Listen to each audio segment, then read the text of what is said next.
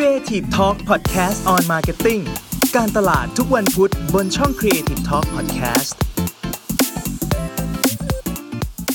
สวัสดีครับยินดีต้อนรับเข้าสู่รายการ Creative Talk on Marketing นะครับ วันนี้อยู่กับผมเก่งสิทธิพงศ์สินไม้เกษมนะครับ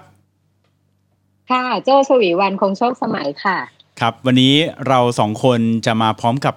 หนึ่งแขกรับเชิญที่จะมาพูดถึงเรื่องของการตลาดนะคุณโจ แต่ว่าไม่ใช่การตลาดแบบ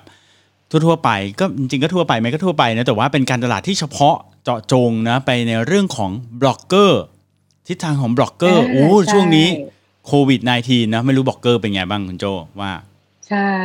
แล้วนอกเหนือจากบล็อกเกอร์แล้วเนี่ยเอ่อแขกรับเชิญของเราวันนี้ยังพูดในเรื่องของธุรกิจโรงแรมที่อืมพักท่องเที่ยวได้ด้วยนะ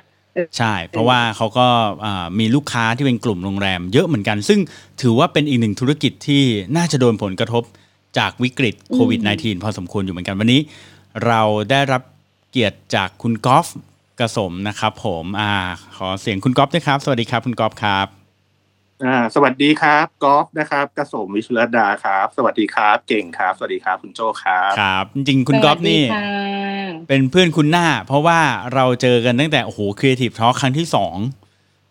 แล้วก็ครั้งใช่เออใช่ครั้งที่สองครั้งที่สองเจอกันนานมากนะฮะแต่ว่าอ่า คนฟังอาจจะยังไม่ไม่คุ้นชื่อเท่าไหร่นะ คุณก๊อฟแนะนำตัวนิดนึงแล้วกัน คุณก๊อฟทำอะไรอยู่บ้างตอนนี้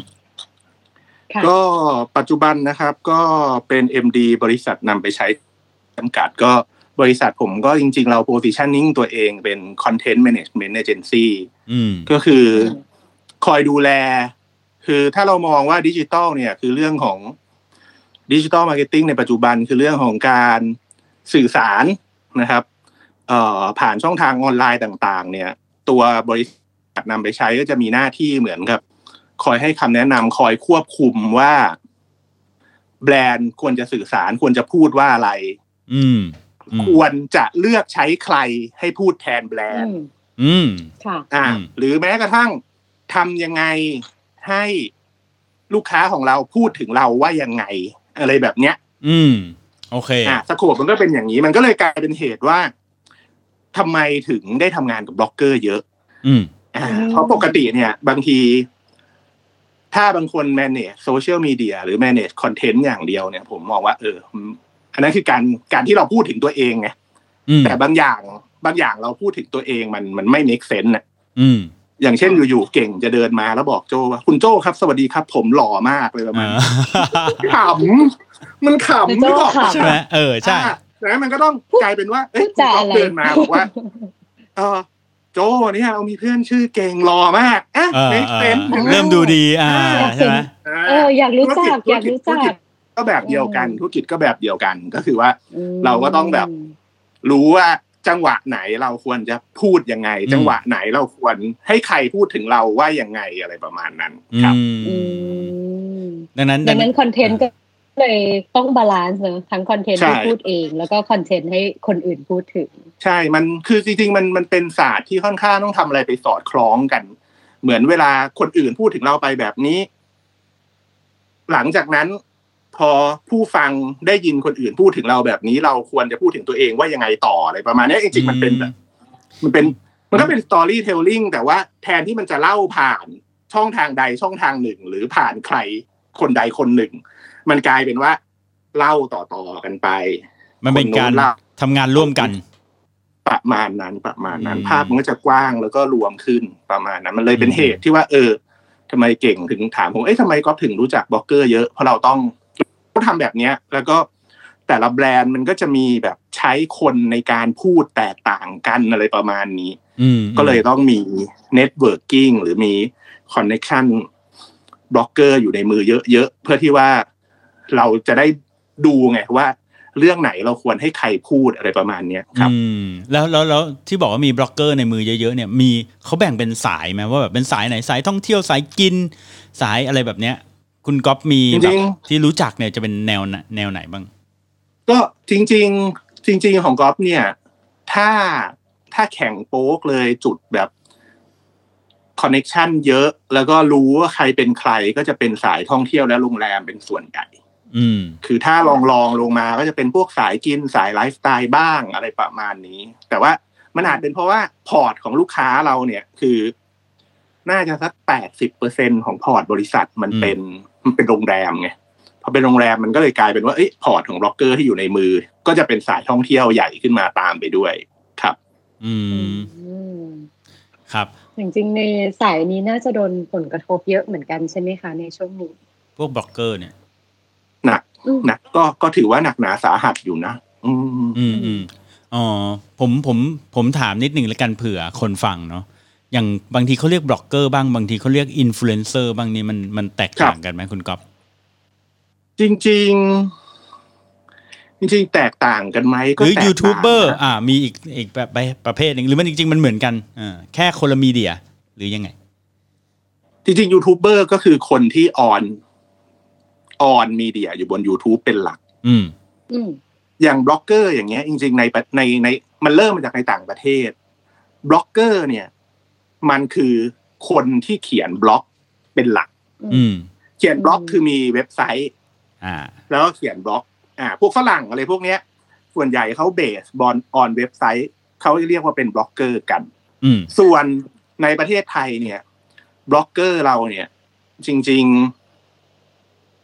จริง ๆ แล้วมันอาจจะต้องเรียกว่าเป็นเพจเจอร์หรือ Facebookerเออเออเพราะว่าเรา base อยู่บนโซเชียลมีเดียแบบ Facebook อะไรประมาณนี้แต่แต่ก็ก็ซะเยอะเออเออแต่คนเดี๋ยวคนนึกว่าเป็น PacLink PhoneLink ไงเพจเจอร์มันก็เลยบล็อกเกอร์ไปอะไรประมาณนั้นเกิดไม่ทันเกิดไม่ทัน คนฟังอาจจะงงนะอะไรคือเพจเจอร์แพ็กลิงก์นะฮะเออเออไปไปลอง search กันดูนะครับเออแล้วอย่างนี้ช่วงนี้พอโดนผลกระทบก็คือแปลว่ายังไงฮะ ทุกคนก็หยุดงาน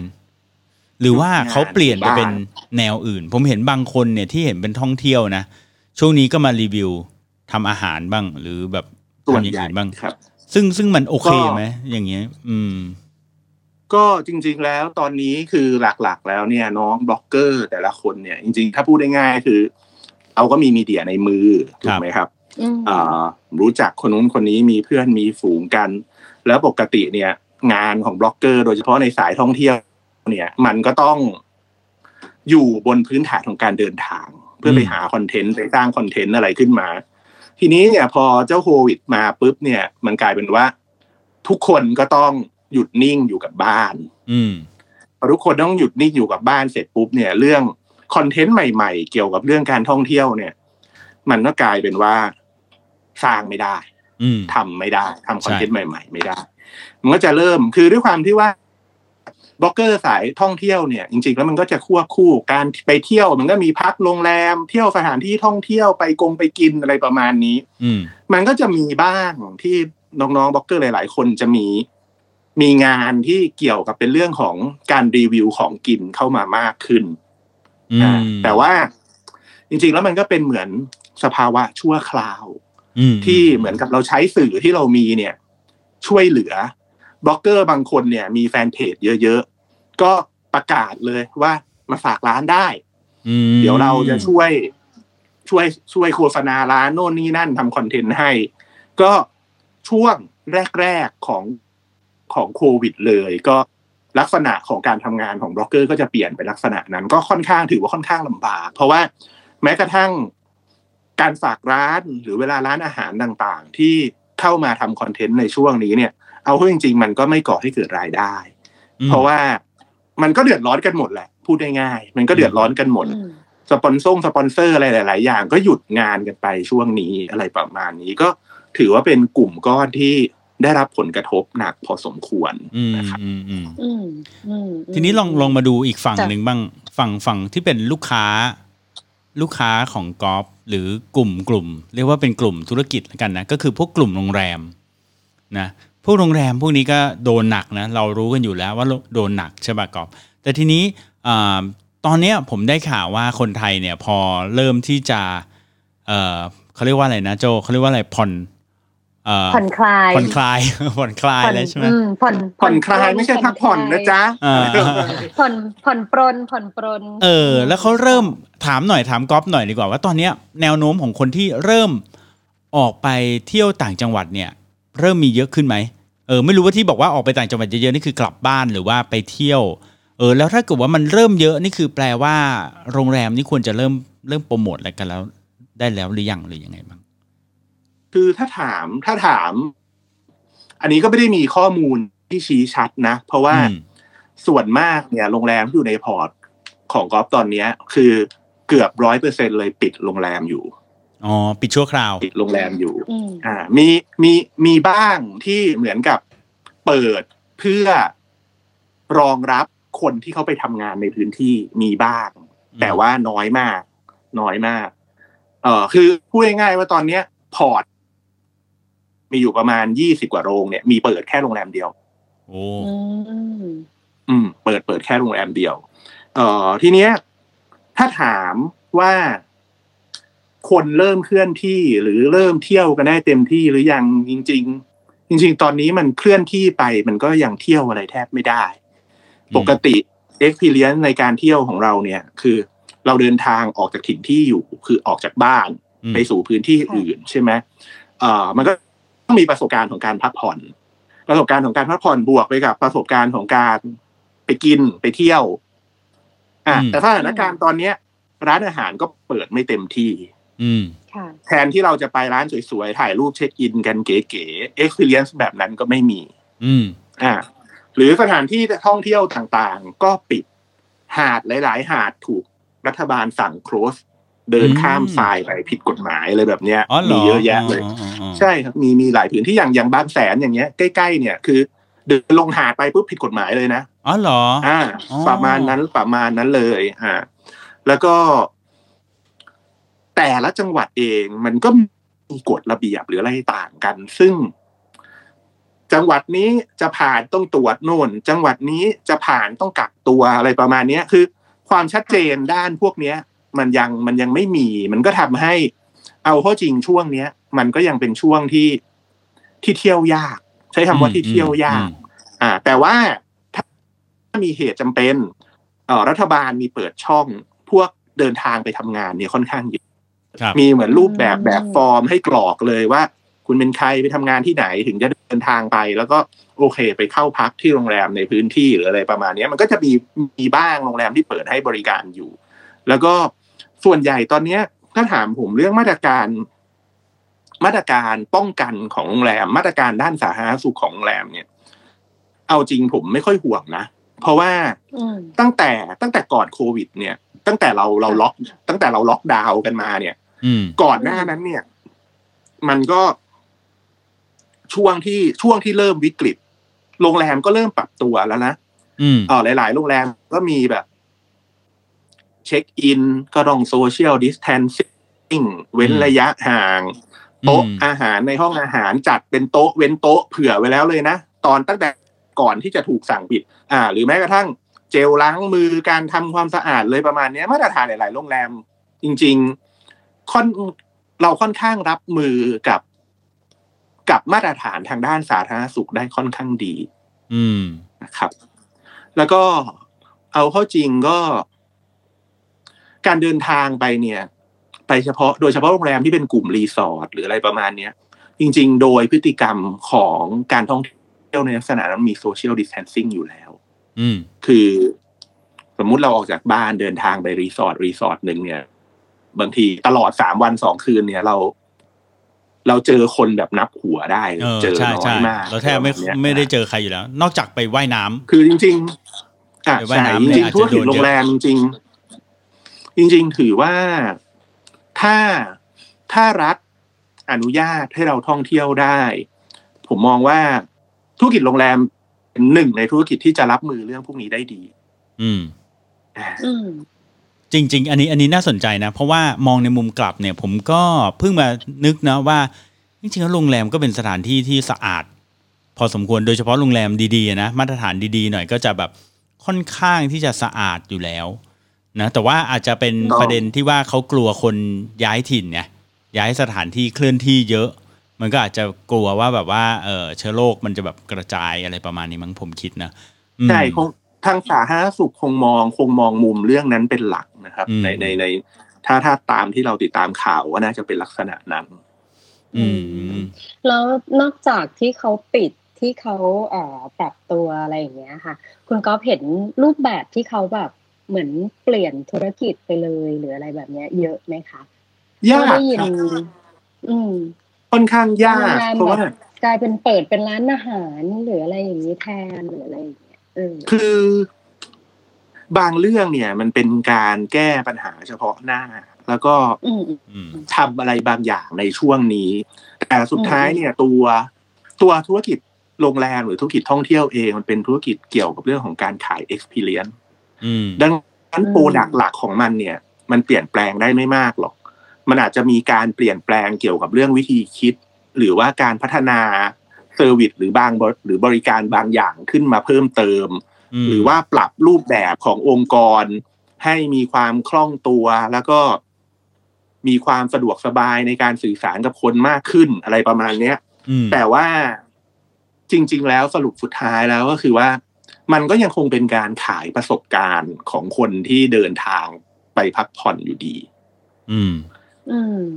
ดังนั้นก็อันนี้น่าถึงแม้ว่าสนใจเขาปรับก็ไม่ค่อยได้ช่วยเท่าไหร่ใช่ไหมสิ่งหนึ่งที่จะปรับครับ เอ่อแน่ ๆ คือผมเชื่อว่าสิ่งที่จะถูกปรับเยอะจริงๆคือส่วนของห้องอาหารในหลาย ๆ โรงแรม อืม ค่ะ คือบางโรงแรมเนี่ย สร้างห้องอาหารมาบนไมล์เซ็ตเพื่อเอาไว้ให้บริการลูกค้าของตัวเองนะ อ่าฮะอืมนึกออกไหมค่ะอะค่ะแต่ทีเนี้ยประเด็นก็คือว่าพอสถานการณ์มันกลายเป็นแบบเนี้ยจำนวนนักท่องเที่ยวเราจะลดลงแบบมหาศาลไปอีกสักสองปีโอ้มันจะกลายเป็นสองปีว่าเลยถ้าโรงแรมเปิดสองปีสองปีอืมต้องมีสองปีมเอ่อเวลาดังนั้นเนี่ยจำนวนนักท่องเที่ยวมันจะหายไป พอหายไปเสร็จปุ๊บเนี่ย จริง ๆ ห้องอาหารยังเป็นหนึ่งส่วนในโรงแรมที่สามารถสร้าง r e v e n u e ได้ดี แต่อย่างที่บอกว่า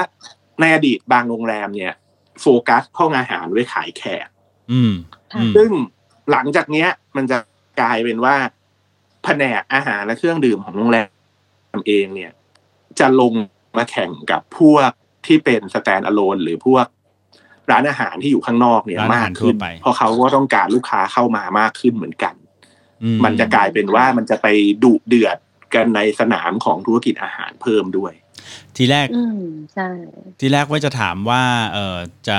โรงแรมควรจะเริ่มโปรโมทกันได้แล้วไหม แต่ก็ถ้าก๊อฟบอกว่า 2 ปีนี้แสดงว่าอีกนาน ทีนี้ทำไมมันถึงต้อง2 ปีเลยเหรอ ผมยังได้ยินข่าว เมื่อไม่นานมานี้เองบอกว่าคนจีนจ่อจะมาเที่ยวเมืองไทยเดือนพฤษภาคมนี้แล้วก๊อฟคือสองปีนี่ใช้คำว่าเราถึงจะเริ่มกลับเข้ามาสู่สถานการณ์เดิมดีกว่า อืม เพราะว่าเอาเข้าจริงเนี่ย ผมว่าตอนเนี้ย คนไทยก็พร้อมเที่ยวละอืม อืม ตอนนี้คนไทยก็พร้อมเที่ยวละแล้วก็คนจีนเนี่ย สักช่วงไตรมาสที่สี่ช่วงตุลาพฤศจิกาเนี่ย ถ้าเราไม่มี ถ้าแนวโน้มเรายังเป็นแบบนี้นะยังไม่มีอะไรประหลาดประหลาดๆโผล่ขึ้นมาอย่างเงี้ย ผมคิดว่าตุลาพฤศจิกาคนจีนก็จะเริ่มเข้ามา อืม แต่ว่าเอาเข้าจริงมันก็ยังไม่มากพอ คือโดยภาพรวมของตลาดมันต้องประกอบกันทั้งตลาดไทย ตลาดอาเซียน อาเซียนก็ถือเป็นหนึ่งในตลาดใหญ่ อืมตลาดจีนแล้วก็กลุ่มสุดท้ายพวกฝรั่งอืมองค์ประกอบมันต้องครบธุรกิจมันถึงจะกลับขึ้นมาเดินหน้าได้อย่างเต็มที่อีกมแต่ตอนเนี้ยเต็มที่ก็คือว่า โอเค ตุลาคือตั้งแต่ตุลาไปถึง Chinese New Year เนี่ย จีนเข้ามาแน่อืม โรงแรมที่ทางตลาดจีนอยู่เก่งๆ ช่วง Chinese New Year เนี่ยอาจจะเริ่มยิ้มออก แต่ว่าก็คือต้นฝปีรั่งหน้าเลยนะ ใช่ ฝรั่งเนี่ย คือข้ามไปพฤศจิกาปีหน้าเลย ถึงจะเริ่มอืมกลับเข้ามา ถ้ากลับเข้ามามันจะกระปิดกระปอยมาก แล้วแบบพฤศจิกากว่าจะเข้ามา เข้ามาเสร็จปุ๊บกว่าจะจำนวนมากพอให้เหมือนกับสถานะปกติแล้วก็ค งต้องใช้เวลาอีกพอสมควร เพราะว่าสิ่งหนึ่งที่มันจะเกิดขึ้นหลังจากโควิด เนี่ยครับ คือ ความถี่ในการเที่ยวของคนมันจะน้อยลง อืม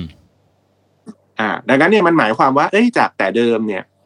เราอาจจะเคยเที่ยวแบบปีบางคนอาจจะเที่ยวปีละสามสี่ทริปอะไรประมาณเนี้ยอ่ามันก็จะถูกลดจำนวนลง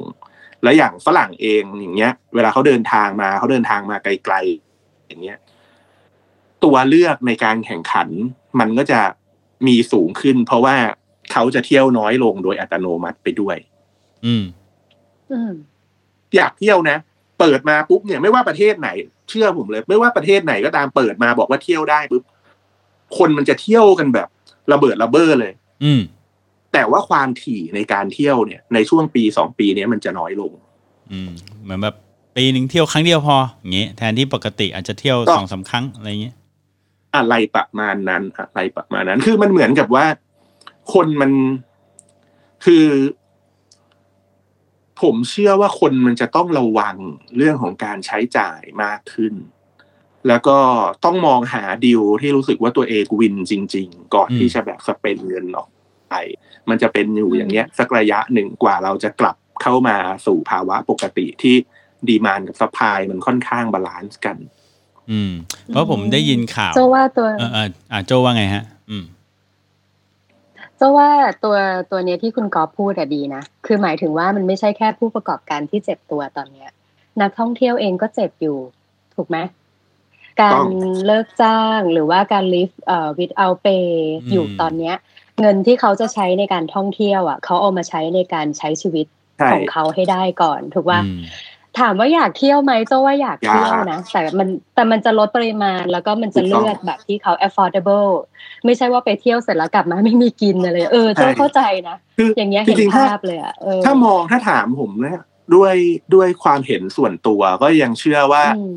ในในภาพของการท่องเที่ยวในตลาดโลกเนี่ย ประเทศไทยเองก็ก็ยังแข่งขันได้ หลังจากอืมโควิดเองเนี่ย เราจะมีจุดแข็งหลายอย่างเพิ่มขึ้นมามาก คือช่วงนี้เนี่ยธรรมชาติเราเองก็ได้รีคอเวอร์ขึ้นมาเยอะ เราได้เห็นรูปแบบหาดสวยๆ หรือเห็นแบบสิ่งมีชีวิตทางทะเลหรือในป่าแบบเฮ้ยวันก่อนผมเห็นแบบ หมีเดินอยู่ในเขาใหญ่อะไรประมาณเนี้ยอืมคือแบบเออมันเป็นภาพที่เราแบบ ไม่ค่อยเคยเห็นอะไรประมาณเนี้ย อันนั้นก็เป็นหนึ่งค่ะเรื่อง แล้วก็เรื่องที่สองก็คือ ตอนนี้มาตรฐานสาธารณสุขของบ้านเราคือ มันทะลุโลกไปแล้วเลยไงอืมคือมาตรฐานสาธารณสุขของเรา มันก็ ไม่ต้องพูดถึงเรื่องของ wellness tourism ซึ่งมันมันมาแน่ เราได้คะแนนตรงนี้แน่ แต่ว่า โอเคการบริหารจัดการด้านสาธารณสุขของเราในช่วงโควิดที่ผ่านมา มันก็น่าจะสร้างความมั่นใจให้นักท่องเที่ยวเวลามาบ้านเราด้วย อืมเพราะว่าแบบจริงจำนวนตัวเลขเลยที่เราคุมได้ดีแบบเนี้ย ตรงเนี้ยมันจริงๆมันก็ยังมีโอกาสอยู่ครับๆอืม โอเค แต่ว่าเพราะว่าผมบอกว่าเออ ผมผมฟังข่าว แล้วเขาบอกว่าอเมริกาเองเนี่ยเขาคาดว่าจะเกิด second wave เนี่ยรอบสองประมาณเดือนกันยาดังนั้นถ้าเกิดว่าเป็นอย่างนั้นจริงอย่างที่ก๊อฟว่าก็มีมีข้อมูล support นะเพราะว่าเอ่อถ้ามันมา second wave กันยากว่าจะจบก็น่าจะตุลาพฤศจิกว่าจะหายค่อย ๆ จางไปปลาจริง ๆ ก็เออไปถึงต้นปีหน้า เลยไปนู่นเลยเนาะคือปกติแล้วเนี่ย ฝรั่งเขาฝรั่งเขาไม่ค่อยมาเที่ยวบ้านเราหน้าฝนอยู่แล้วด้วยไงครับ มันก็เหมือนเป็นการสกิปปีไปเลยก็อะไรประก็มาณนี้ข้ามไปเลยใช่ไหมอืมอืมใช่น่าสนใจน่าสนใจ อย่างนี้แสดงว่าจริงๆอะถ้าอยากจะลุ้นกันอะ ในในปีเนี้ยก็ต้องลุ้นให้คนไทยเที่ยวกันเองถูกไหมคือจริง ๆแล้วเนี่ย ผมมองว่าถ้าเราถ้าทางรัฐบาลมั่นใจว่า เราควบคุมโรคภายในประเทศได้แล้วเนี่ย จริง ๆการสนับสนุนให้คนไทยเที่ยวไทยภายใต้มาตรการสาธารณสุขที่เหมาะสมเนี่ย มันเป็นวิธีกระตุ้นเศรษฐกิจอืมแล้วก็ก่อให้เกิดจางการจ้างงานขึ้นมาอย่างรวดเร็วมาก อืม เออคุณโจ้รู้ไหมว่าปี2562เนี่ย คนไทยเที่ยวไทยเนี่ย ไทยเที่ยวไทยเนี่ย ใช้เม็ดเงินเท่าไหร่ ที่คนไทยเที่ยวในประเทศ รู้ไหมให้ทายอืมเดาไม่ถูกเลย เออ ไม่รู้เรื่นะองเรื่องเรื่องเดาตัวเลขนี่ไม่กล้าเดาเออเลยเออแต่โจ้ว่าน่าจะเยอะนะโจ้ว่าน่าจะเยอะ เพราะว่าการเดินทางเอาจริง ๆ ในช่วงช่วงปีสองห้าหกสองที่ว่าอืมการเดินทางมันง่ายขึ้นแล้วก็ที่สำคัญเรื่องโซเชียลอะค่ะอืมการไปเพื่อไปถ่ายรูปอะมันเยอะนะอืม แล้วก็เลยมั่นใจว่าเออจริง ๆ คนไทยอะน่าจะเที่ยวในไทยเยอะอยู่เหมือนกัน คือปี2562เนี่ย ประมาณการตัวเลขที่คนไทยเที่ยวในไทยเนี่ยอืมเป็นเม็ดเงินหนึ่งล้าน ล้านบาทหนึ่งล้านเหรอหนึ่งล้านล้านบาทเหรอถูกต้องอืมหนึ่งล้านล้านบาทหนึ่งล้านล้านบาท ซึ่งอันนี้คือเยอะใช่ไหมคือเราไม่รู้ว่าปกติ อันนี้คือเยอะปะหรือว่ายังไง ก็ รัฐบาลกู้ครับมาแก้วิกฤตคราวนี้หนึ่งจุดเก้าล้านบาทด่ากันทั้งประเทศอะอ่าโจ้เลยจะบอกว่าให้เทียบกับงบประมาณประเทศไทยดีไหมอ่าคือแบบหนึ่งล้านล้านบาทอะเออเอออ๋อคือเออเออเออต่างต่างชาติเที่ยวเราเนี่ยหนึ่งจุดเก้าล้านล้านบาทนะอ๋อเกือบสองล้านล้านบาท อันนี้คือเม็ดเงินที่ที่จะหายไปเลยช่วงนี้ แต่ว่าอีกสิ่งอีกตัวเลขหนึ่งที่น่าสนใจก็คือว่าทำไม ทำไมถึงควรจะเริ่มวางแผน แล้วก็คิดถึงเรื่องการโปรโมทไทยเที่ยวไทยดีๆ เพราะว่าอืมมันมีอีกตัวเลขหนึ่งคือ ปี 2562 เนี่ย ตัวเลขไทยเที่ยวนอกเนี่ย คือไทยเที่ยวต่างชาติเนี่ยอืมค่ะอยู่ที่สามแสนล้านอ๋อเอ้ยน้อยกว่า เยอะเลย น้อยกว่า น้อยกว่าไทยเที่ยวนอกน้อยกว่า แต่ว่าถ้าเรามาลองคิดเนี่ย คือตัวเลขนั้นเนี่ย จะไม่ออกไปไหนแล้วนะมันอาจจะกลับเข้ามา เพราะว่ามัน คนไทยก็ผมเชื่อว่ายังยังยังไม่ค่อยกล้าที่จะไปเที่ยวนอกหรือไปเที่ยวไหนอะช่วงเนี้ย อ่าใช่ใช่อย่างดังอนั้ย่างนมันจึงอย่างผมเองนี่แผนว่าจะจะเที่ยวนอกอีกทีนี่คือปีหน้าละอะตอนนี้ที่ที่วางไว้นะว่าถ้าจะเป็นไปได้นะคือ กลางปีหน้า เออ อะไรประมาณนั้นนะดังนั้น มันจึงควรจะต้องมามานั่งคิดไงว่า แล้วสามแสนล้านเนี่ยอืมันควรเอาให้กลับเข้ามาอัดฉีดในระบบอืมเศรษฐกิจของบ้านเราได้ยังไงด้วยวิธีไหนนึกออกไหมอืม เพราะว่าเอาเข้าจริงว่าคนที่ไปเที่ยวนอกเนี่ย จริง ๆ ก็ต้องเป็นคนที่มีฐานะ หรือมีกำลังระดับหนึ่งอืมซึ่งผมว่าอาจจะไม่ใช่ อาจจะเป็นคนที่ประคองตัวอยู่ในในภาวะโควิด เนี้ยได้ อืม อืม ซึ่งพอหมดโควิด หรือผ่านพ้นโควิดไปปุ๊บเนี่ย มันก็จะเป็นอย่างที่ผมบอกแหละว่า เงินก้อนเนี้ย มันอาจจะไม่เหลืออยู่เท่าเดิม อืม แต่มันยังมีคนที่อยากใช้เงินก้อนเนี้ยแล้วถ้าเกิดว่าเขาไปเมืองนอกไม่ได้ อืม เที่ยวแบบไหนถึงจะสร้างความพึงพอใจให้กับเขาเหมือนเขาได้ไปเที่ยวเมืองนอก อ่า อะนึกออกไหมคือเข้าใจเรื่องพวกเนี้ยมันเป็นเรื่องที่ โอเค ถ้าเกิดว่าเริ่มคิดกันเร็ว เริ่มทำกันเร็ว ตัวเลขพวกเนี้ยเงินพวกเนี้ยมันก็จะกลับมาหมุนเวียนในเศรษฐกิจ แล้วอย่าลืมว่า เวลาการท่องเที่ยวเกิดปุ๊บเนี่ย มันเป็นการกระจายเงินสู่ระบบเศรษฐกิจที่ที่กว้างและดีมาก เราออกจากบ้านไปปุ๊บเนี่ย สมมุติเราขับรถไปเที่ยวทะเล ระหว่างทางเราแวะปั๊มน้ำมัน อืมค่ะเราเติมน้ำมัน ปั๊มน้ำมันได้จ้างเด็กปั๊ม อืม เราเดินเข้าไปในเซเว่นซื้อน้ำซื้อขนมอะ เซเว่นได้จ้างพนักงาน ขนมกับน้ำที่เราซื้อจากเซเว่นมาจากซัพพลายเออร์อืมที่เกิดการจ้างงานเข้ามาทั้งหมด เดินทางไปถึงโรงแรม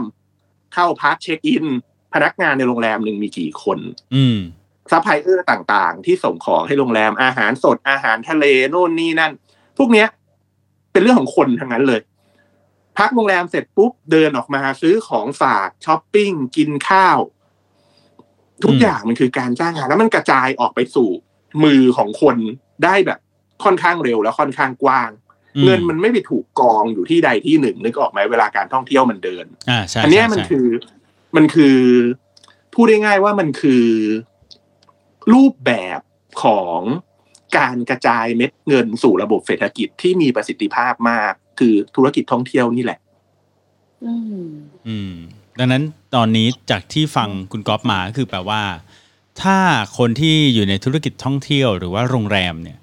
จริง ๆ ก็ไม่ได้หมายความว่าจะหมดหวังซะทีเดียวที่จะรอต่างชาติมาเที่ยวเนาะแต่ว่าจริง ๆ แล้ว การที่จะทำอย่างไรให้คนไทยเนี่ยมาเที่ยวเมืองไทย แล้วก็ผมอาจจะไม่ได้คิดว่าเป็นเหมือน experience ได้เหมือนเที่ยวต่างประเทศไม่ไม่ได้อยากจะ compare แบบนั้นนะแต่ผมการว่าไม่ถึงขนาดนั้นหมายความว่าอยากจะให้แบบเหมือนกับ เขาน่าจะมองหาบางอย่างที่มามาชดเชยกัน คือคนอะมันแค่อยากเที่ยวนั่นแหละ ผมคิดนะใช่แล้วทีนี้ถ้าเกิดว่ามันมีสถานที่ที่แปลกใหม่หรือ experience ใหม่ ๆ เหมือนเวลาบอกว่าได้เหมือนได้ไปต่างประเทศอะคือ การไปต่างประเทศบางครั้งเป็น experience ที่ใหม่อะไรอย่างเงี้ยมันได้อาจจะเช็คอินได้โชว์อะไรที่ใหม่ใช่ใช่ผมว่าถ้าถ้าถ้ามีช่องตรงนั้นก็เป็นไปได้ไหมน่าจะดีนะ อืมๆเป็นเป็นไปได้ครับ แล้วก็ แต่อย่างที่บอกว่าจริง ๆ แล้วเนี่ย ปัญหาของสิ่งที่ธุรกิจต้องรีบคิดต้องรีบทำตอนเนี้ย อืม เพราะว่าถ้าทำก่อน ถ้าครับคุณวางแผนดี เอ่อทำ welcome back strategy ดี อืม ก็จะมีโอกาสช้อนเงินกลับขึ้นมา แต่ถ้าทำช้า บางทีอาจจะกลับมายาก เพราะอย่างที่บอกว่าปริมาณหรือความถี่ในการเที่ยวมันลดลงแน่ ๆ ดังนั้น ใครขาย voucher หรือใครปล่อยให้ลูกค้า จองได้ก่อนก็ได้เปรียบ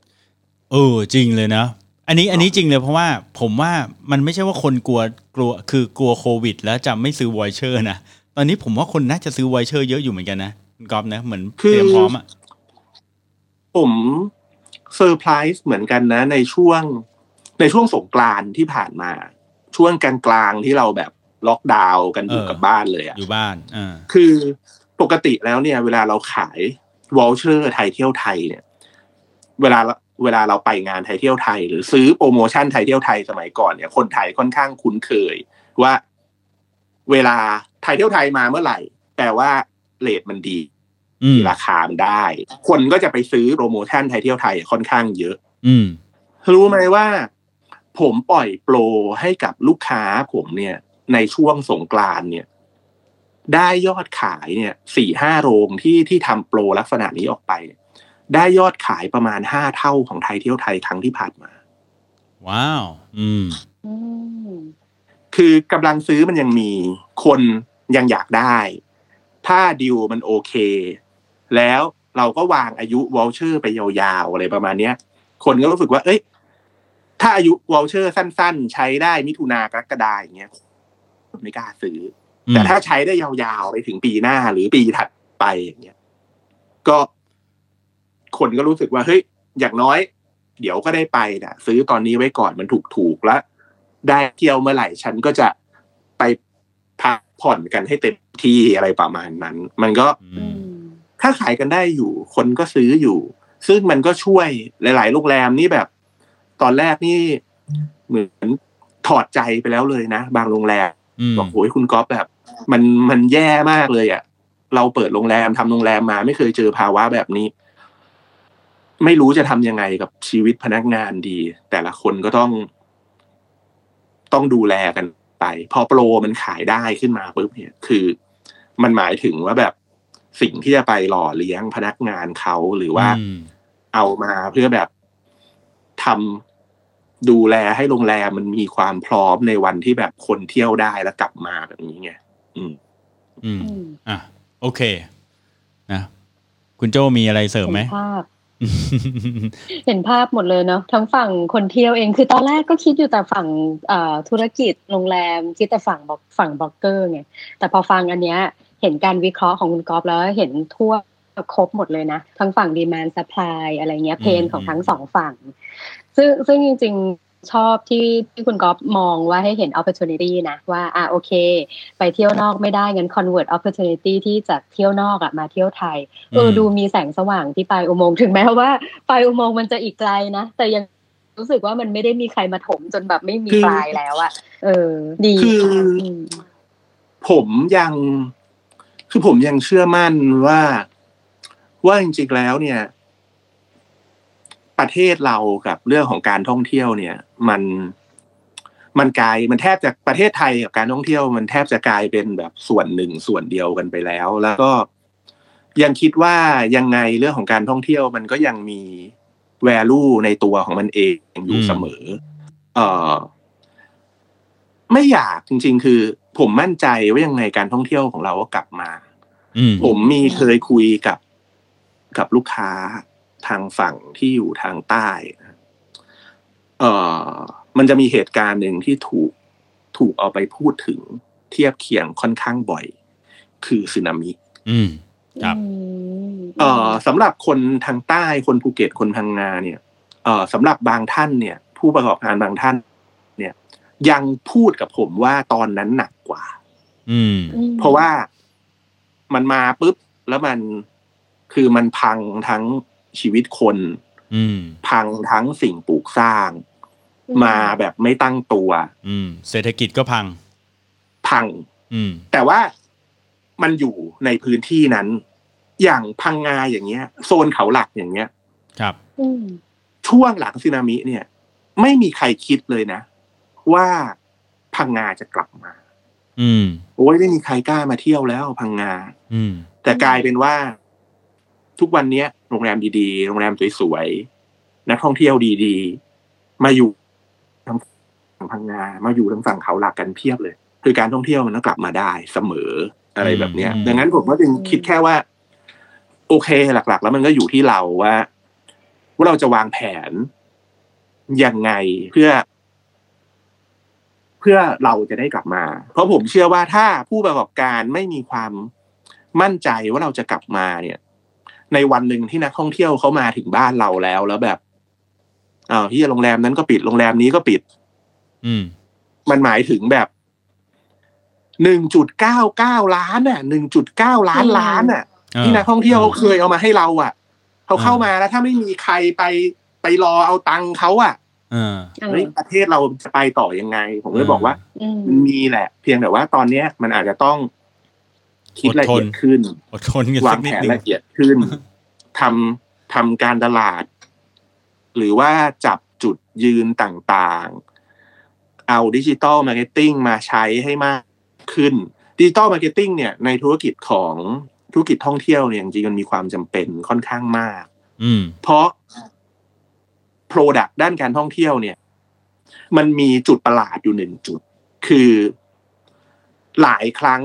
ที่ spending มันไม่ได้มาพร้อมความต้องการ อืมนึกออกไหม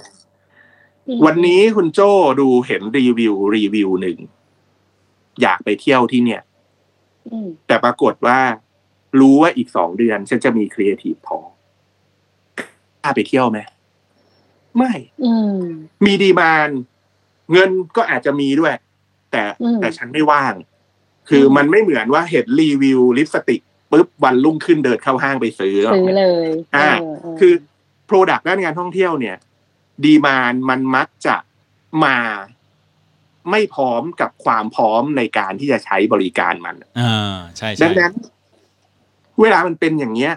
หัวใจสำคัญของการทำตลาดสมัยใหม่ในธุรกิจท่องเที่ยวคือทำยังไงเราถึงจะทำการ remarketing หรือว่าทำให้ตัว ลูกค้าเห็นเราอยู่เรื่อยอืมๆไม่ใช่ว่าวันนี้เห็นปุ๊บแล้วเขาอยากมา เราทำแคมเปญการตลาดไปจุพุเปรี้ยงดังเลยคนรู้จัก แล้วเราก็หยุด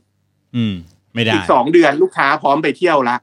เขาไปที่อื่น ถ้าเขาจำเราไม่ได้อะไรประมาณเนี้ยใช่ถ้าเขาลืมอ่าใช่ไหมเพราะเราไม่ได้อยู่ในสายตามามาอย่างต่อใช่เนื่องดังนั้นมันก็เลยกลายเป็นว่าช่วงเนี้ย มันเลยกลายเป็นโอเค ถ้าเรารู้ว่า เปิดรัฐบาลไทยล็อกปุ๊บตลาดไทยจะอยากท่องเที่ยว เราจะสื่อสารกับตลาดไทยอย่างไรให้สม่ำเสมอ อันนี้เป็นเรื่องสำคัญอืมใครที่มีกลุ่มตลาดจีนอยู่แล้ว ตอนนี้คนจีนเริ่มกำลังมีดีมานอยากจะมาอืมทำยังไงให้เขาเห็นเรา แล้วพอวันที่เรามาได้ทำยังไงให้เขาเห็นเราอีกครั้ง ฝรั่งตอนนี้นอนอืดอยู่บ้านไปไหนไม่ได้เออ ทำยังไงให้เขาเห็นทะเลสวยๆของบ้านเรา แล้วเก็บ Data จากการเข้าชมวิว หรือเข้าอ่านบล็อกที่เป็นทะเลสวยๆของเรา แล้วพออืมวันที่เราพร้อมให้เขาเที่ยวเขาพร้อมจะมาเที่ยว เราสามารถ remarketing ส่งโฆษณา ยัดไปให้เขาเห็นเราได้อีกครั้งหนึ่งอะไรแบบเนี้ย เรื่องพวกเนี้ยมันเป็นรายละเอียดที่ต้องถูกหยิบเอามาทำทั้งหมดเลย อืมอืมโอเค โอเค วันนี้ประมาณนี้ครบเนาะถ้วนครบถ้วนครับอืมโอเค วันนี้โหผมว่าใช้ได้เลยนะ ทีแรกคิดว่าจะมาแบบว่าคุยกันสนุกสนุกๆขำๆไปไปมาโอ้โหใช่เตรียมพร้อที่มยังพูดถึงเรื่องบล็อกเกอร์นิดเดียว จริง ๆอะได้ได้ได้ในมุมที่แบบว่าบล็อกเกอร์เออเจ้าของเออธุรกิจหรือผู้ประกอบการควรทำยังไง แล้วก็ความสำคัญของการท่องเที่ยวที่ดูแล้วเหมือนตอนนี้จะดู ย่ำแย่นะ แต่ว่าจริง ๆ แล้วเนี่ย ณตอนนี้เองก็สามารถทำการตลาดไปได้ก่อนเลยล่วงหน้าเลยด้วยเนาะโอเค ควรจะอืมมากๆครับ คือ ถ้าถ้าไม่ทำอะไรเลย มันก็มันก็ไม่ได้อะไรเลยอืมแต่ว่าถ้าเราเริ่มทำอะไรตอนนี้ จริง ๆแล้ว มันยังคงมี การท่องเที่ยวไทยมันยังมี value ในตัวของมันเองอยู่เสมอ เพราะว่าเราเพียงแต่ว่าอืม ประเทศท่องเที่ยวนะเพียง